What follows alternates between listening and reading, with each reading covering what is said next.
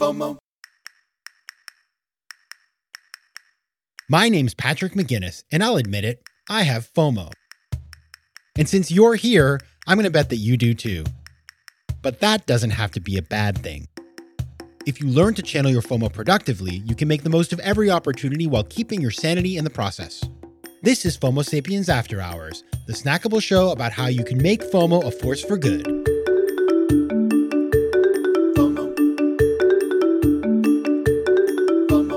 Hey, everybody, welcome back to another episode of After Hours. It is Monday, and I hope your week is starting off with a bang. Or if you're listening on Tuesday or Wednesday or Thursday, I hope it started with a bang.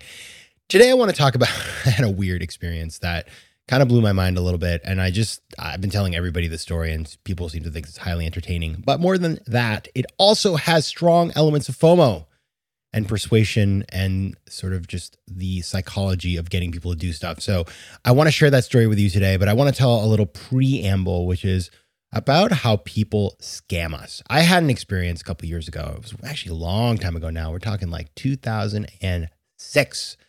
I got out of a taxi in Soho. It was a Saturday night, probably 11 o'clock. I was going to meet some people. And this guy comes up to me and he says, Excuse me, sir, I have a problem. I have forgotten my keys uptown. I can't get into my apartment and I need to because I work for this Broadway show called Sweeney Todd, which Sweeney Todd was kind of a thing back then. And I need to be able to get uptown right now to get back to the theater before they close it to get my keys. And I need some money to do that. And so I was like, Whoa, slow down.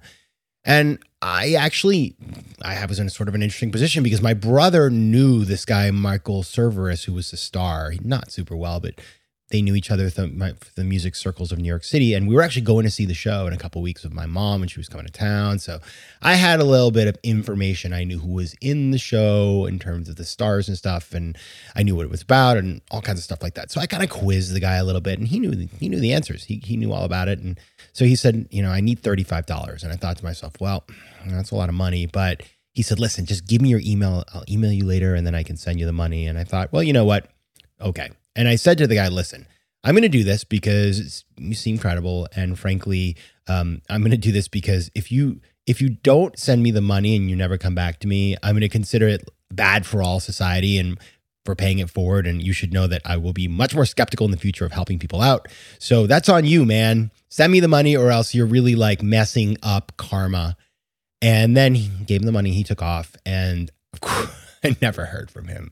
And I remember my roommate at the time, Brad, I told him the story when I got home later that night. And he was like, that guy's not going to give you the money. He's from New York, Brad. He grew up in the city.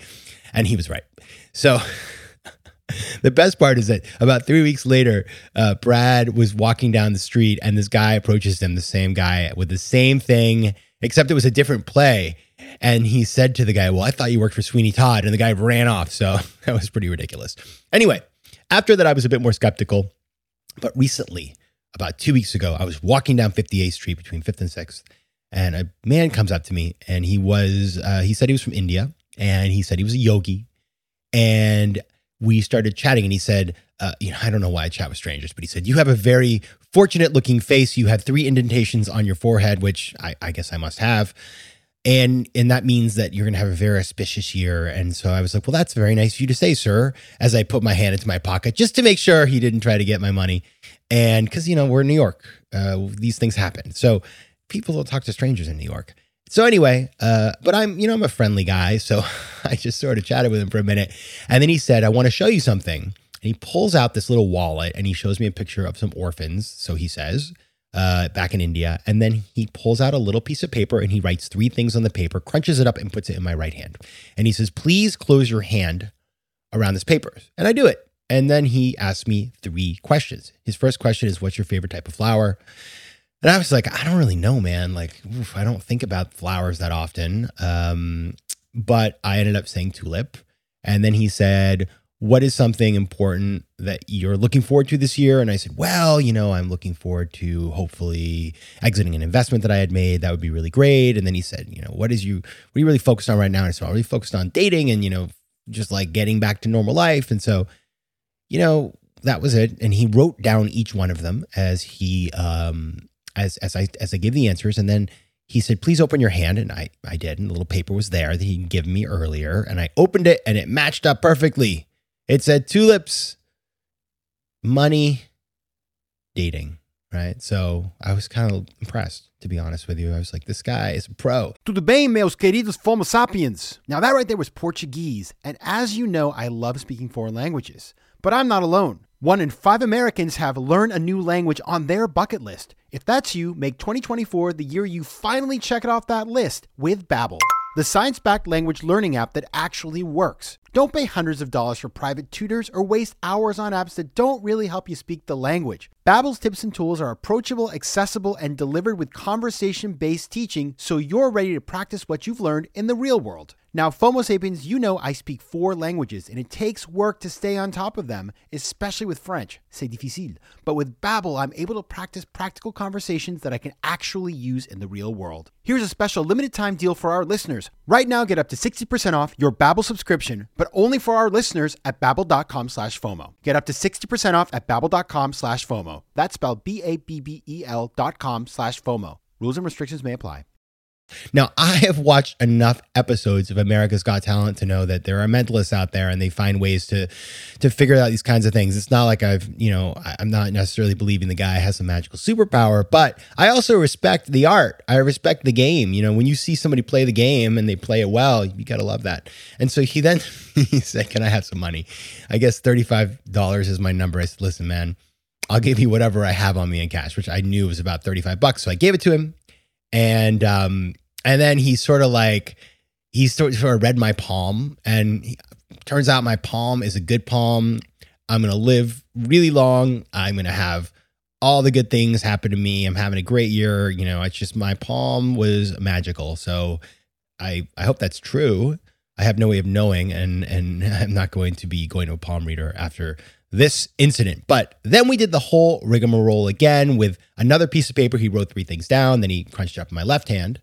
And then we did three more questions. And once again, he hit him.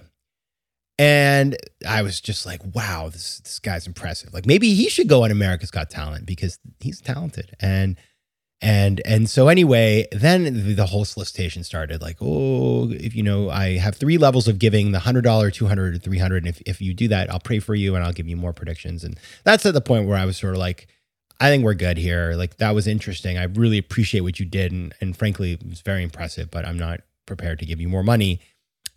and then he said, uh, "Why not?" And I said, "Listen, man, I don't have any more cash." And then he said, "I take Venmo. You can just Venmo me," which was just so, I mean, brazen but kind of awesome. So much love for the the hustle over there. And then I took off, but I was pretty shook uh, because the last thing he said to me, by the way, this was the part that really blew my mind. On that little piece of paper, the second time around, he'd written uh, a letter, and he said, "There's a person in your life you shouldn't trust. Never trust them with your money." And then uh, you know he said the person's the per he said two names that he thought you know that that that that that that that letter began with, and one of the names is one of my closest friends and business partners. So then I was like, oh my goodness, I what am I gonna do? So I called that person, I told him the story, and then he said, no, it ha- can't be me. It has to be this other person we know. So regardless, I think we'll be fine. But that was that did freak me out. I was sort of stressed out. In fact, I told my mom the story, and she was like, do you think he got all your bank account numbers? I'm pretty sure he didn't, but mom, thanks for your concern. Uh, so far, so good. And so the, I just thought it was kind of crazy. So then I got home and I looked on Reddit, and this is actually something that has, you know, it's kind of well known across the world. This is a scam. It's called the Indian Yogi scam. And uh, even though I kind of knew it was a scam, I still just went along with it because it was highly entertaining. And the so as I think about this, you know, I'm supposed to be the guy who who can spot FOMO stuff. And in fact, there is a lot of FOMO in this. There's really two things happening that he was deploying against me to get me to do things and give him money and all that sort of stuff. Just like the other guy, the the guy in Soho with the Broadway thing. Number one is he is using social proof. So the guy in Broadway, he was using a play. He knew enough about it that when I asked him some questions, he was able to speak about it in an intelligent way and sort of like you know, he he sort of played the game in a way that I believed he he was who he said he was. Second, you know, when we talk about the the yogi, he was able to use his mentalist abilities to give me proof that he, you know, he did see something that he he could figure out things that were in my head. Now, how did he do that? I don't know. Like the tulips thing, I guess it's spring. I bet that there's tulips on that block where I was walking, and so my subconscious saw them. But I haven't been up there. So if anybody's been on 58th between 5th and 6th, let me know if you saw them there. Second thing, of course, is scarcity. Both of them were deploying scarcity, which, as we talked about with Robert Cialdini earlier this season, scarcity value. It's like you know, this, you only have a limited amount of time to do something, and so if you don't do it now, you know, you have to walk away. And so, with this guy who wanted the money to go uptown to the Broadway theater, he's like, I have to go now. And then with the yogi, it's sort of like, well, I, I'm here. I'm going to give you this. If you walk away, I'm not going to pray for you, and I'm not going to tell you these secrets about your life. And and so you kind of have you're, you're pressured to make a decision in the moment, and you sort of just give in because you're like YOLO. I only going to live once. Might as well go for it. So anyway, I think it's important to know that these things are out there and happening and just be ready for when they come for you. And you don't necessarily have to freak out or be mad at the person. Maybe you just do what I did and sort of like go along for the ride. I mean, it was 35 bucks. It's not nothing, but I, I you know, it's Broadway's still closed. And frankly, it was some of the best entertainment I've had this year.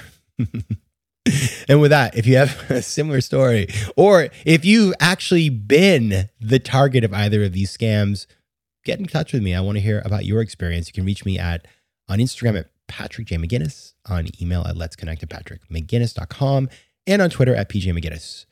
So with that, I'm going to wrap it up. Be careful this week. Don't let anybody try to scam you out of your money. and we'll see you on Thursday with a new episode of FOMO Sapiens. FOMO.